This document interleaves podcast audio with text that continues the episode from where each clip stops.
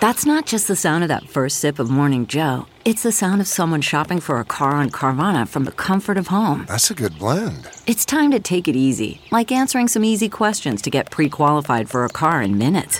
Talk about starting the morning right. Just like customizing your terms so your car fits your budget. Mm-mm-mm. Visit Carvana.com or download the app to experience car shopping the way it should be convenient, comfortable.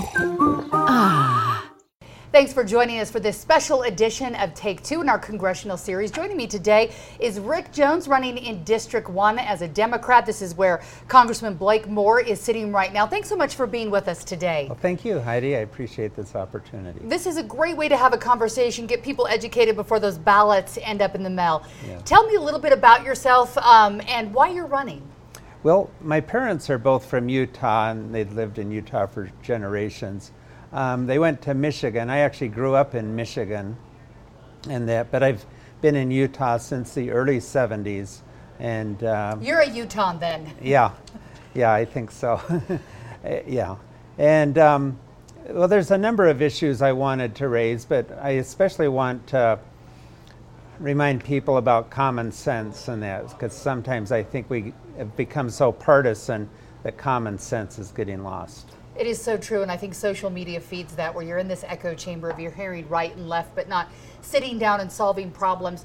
As you're talking to people um, leading up to the election, what is the number one or a couple issues that people are saying this is what we need to fix and this is what's most important to my family? Um, well, we do need to, especially watch the economy. I, and I'm happy to be associated with the party that's always tried to take care of the most vulnerable people because in these harder times and that that that can be a real problem. Um, I'm very happy that the energy and uh, medical bill reduction was just passed, and that the Inflation Reduction Act, and uh, yeah, healthcare is an enormous problem yeah. for so many families. The Inflation Reduction Act, a lot of people are concerned about how much it actually costs, and that while there it may reduce the inflation, it may be years down the road before we actually see any of those changes. The here and now, I know that a lot of families are struggling because wages aren't keeping up with the price increases. We all go to the grocery store and it's expensive.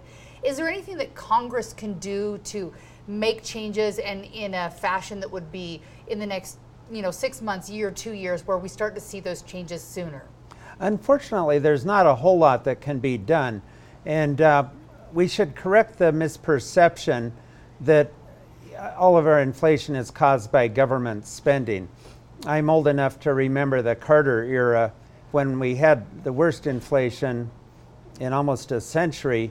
And uh, anyway, at the time, everyone attributed that inflation to the deficits but Carter's deficits averaged 54.5 billion per year. Reagan's averaged 210.6 per year over the eight years, and that so Reagan's were almost four times as much. But yeah, we didn't have a lot of inflation, and then also.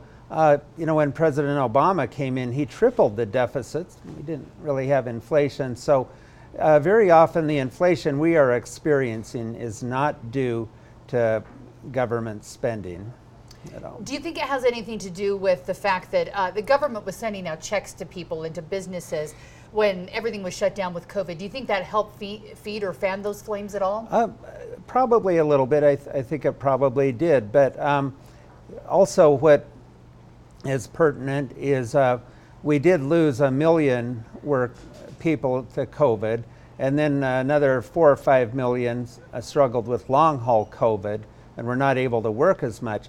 And it's never been more expensive to be a worker than today.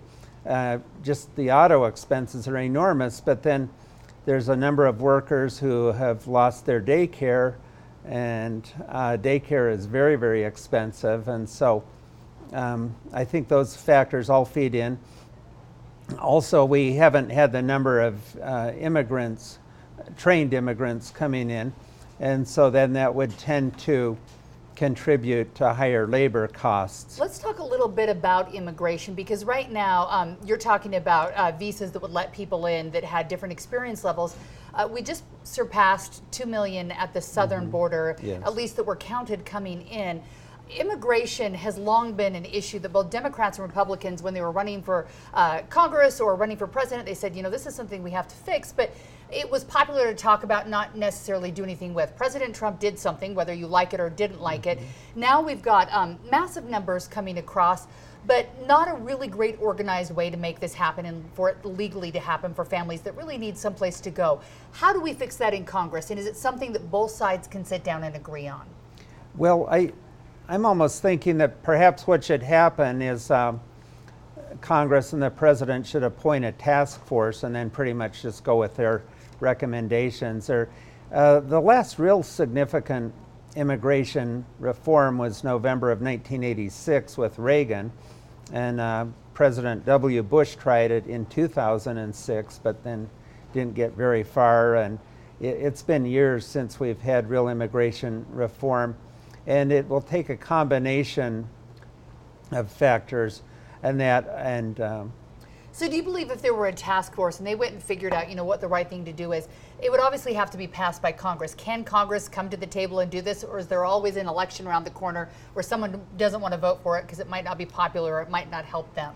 Well you do raise a good point and it might be that way but um, we haven't really tried a task force thus far and so I, I think that would be something to, to pursue and, and try. And I think we should involve people from all the various government agencies that this would pertain to and, um, yeah. and see what they come up with.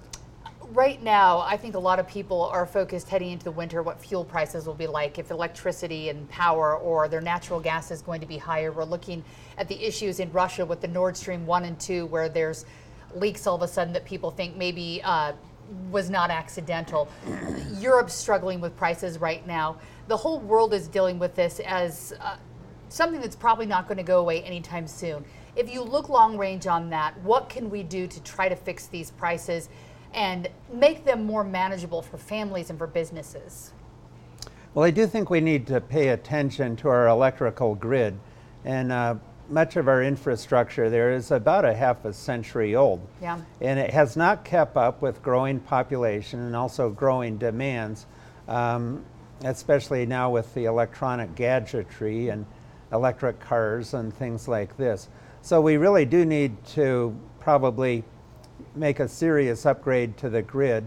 Um, it has big consequences when you have grid problems. That was shown in Texas about 18 months ago. Um, and they had real problems with the grid, and it cost an untold sum. And uh, moreover, they hadn't really modernized, as I understand it, so much, and so it was not compatible with other aspects of the grid, and and um, that makes it yeah. a, a, real problem if you know when you can't tap into another part of the grid. So. So, do you believe that moving towards electric cars is part of solving the problems, and the grid has to be um, upgraded to make that happen, or electric cars not the fix all that we think they are? I think it's unquestionable that electric cars are an important element of our uh, progress in that way. Um, I've read that CO2, the CO2 we create today, will still, half of it will still be around in a century.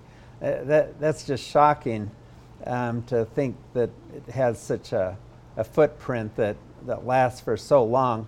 And so we, we really do have to um, start to tap the brakes on our carbon emissions.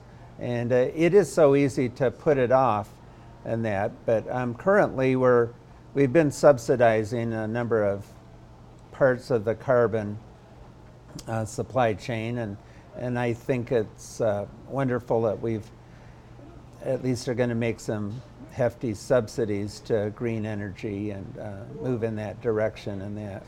Um, it, we were talking about the hurricane and yeah. and um, I don't think anyone can deny the fact that um, water you'll have more water vapor in hot air than you do in cold air, and so as the planet warms and that, then uh, the air will tend to hold a lot more water vapor, and then you get rain that Yeah. is over a foot and stuff like that. a concern to be talked about. Another issue I want to talk about before our time is up, education, right? When you look at higher education, it's expensive. You've got kids, you know, when you get older, you're worrying about can we pay these bills? Are they going to be able to pay for college? President Biden has come up with a plan that would pay off student debt, 10,000 for some, up to 20,000 for others. It goes up to income brackets of if you're married and filing jointly to $250,000. Is he hitting the mark when he's uh, wiping away their debt for them? It'll obviously move it to taxpayers in general, but will this help or is this just a drop in the bucket, and you're fixing it for a few people and then we're just in debt a little more? Well, um, for a lot of people, it really is very, very significant. Personally, I think the 250 is a little high, and I would not have uh, recommended that. Where would you put it? Well, maybe even maybe for a single 90,000 or something like that, and for a couple maybe uh, 150 or, or something, something probably like. but you the- believe the actual wiping away the debt will be helpful. I think, yeah, on balance, it, it probably is. And I know there will be examples of injustice. Uh, when the, the country was founded, Alexander Hamilton proposed that the national government assume all of the war debts of the various states. Well, some states said this isn't fair because we've already paid off our debt. Yeah. And, um, and but actually, debt forgiveness is a very old concept going back to Mesopotamia, 3,000 years before Christ. It's found in Leviticus 25. It's uh, Luke chapter 4 talks of a debt jubilee, and um, and debt is so critical to to growing the eco- debt creation is critical to growing the economy. In fact, it's been found that debt creation and economic growth are 94% correlated. Um, and when you don't have debt creation, then you don't have economic growth. And uh, if you look at economic history, um, like in the 1920s, investors created enormous debt, and then uh, the crash of 29 came, the stock market lost 86% of its value. And um, we had a situation where no one could borrow money because uh, a bank's not going to loan you money if you're in debt up Yeah. to your eyeballs. So then you couldn't create private sector debt. So investors did not create debt, and consumers did not create debt. And the only entity that could create debt was the government, and that's what the New Deal was all about. And the government control in higher education seems to be what people say, you know, started the problem. Uh, is that something that you think that Congress can fix, or do higher education systems locally in states need to figure out how to cut the cost and make it more affordable? Well, I do think uh, we could, in the f- going forward, uh, ask that if the government is going to pay for it, that it will have some say about the cost and Yeah. um, try to intervene there and, and limit the cost of, of education. But um, yeah. All A- right. a- anyway, without that debt creation, what happened um, during the Great Depression, Irving Fisher, the economist, found this out in 1933 that uh, basically individuals just couldn't create any debt whatsoever, and the economy would have been at a standstill had the government not created that debt that it did for the New Deal. Very interesting. A student of history here. Yeah. If people want to find out more information about you, do you have a website they can go to? Yes, they can go to Elect Rick Jones and um, yeah. Very com. good. So- We'll post all of that information so people can find you. Thank you so much for coming in. Well, thank you, Heidi. I appreciate this. Thank you for being a part of the conversation. Okay.